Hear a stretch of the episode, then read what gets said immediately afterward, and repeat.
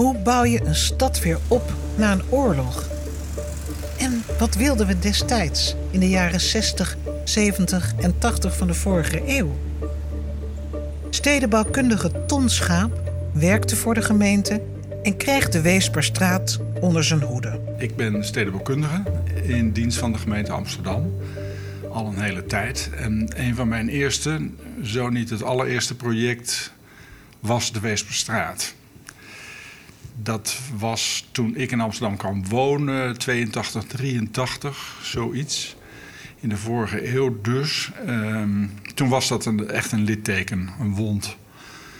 Uh, dat was ooit een straat geweest, zoals de Utrechtse straat, de Leidse straat. Allemaal van die mooie, rechte, vrij smalle straat, 12 meter breed. En nu was het zoiets van 40 meter met aan één kant helemaal geen bebouwing. En aan de andere kant stond al het gebouw Metropool. Dat was vlak na de oorlog. Ik denk dat het. Ja, in de oorlog zijn alle bewoners natuurlijk eh, weggevoerd en, en ja, ter dood gebracht. En uh, toen zijn ze na de oorlog gaan bouwen. En toen hebben ze uh, de, de idee opgevat van een grote boulevard vanaf het Amstelstation naar het IJ. Was dat toen modern? Dat was toen modern, ja, zeker. De moderne tijd moest de stad in.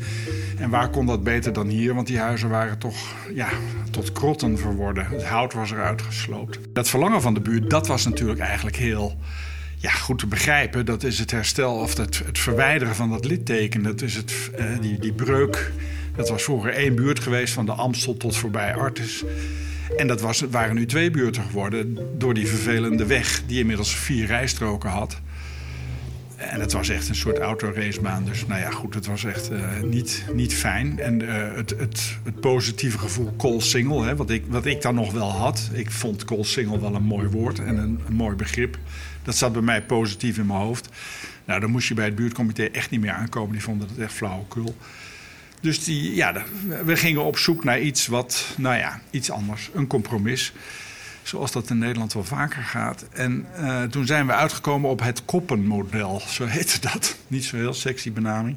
Maar daarbij gingen we kantoren bouwen op de hoeken.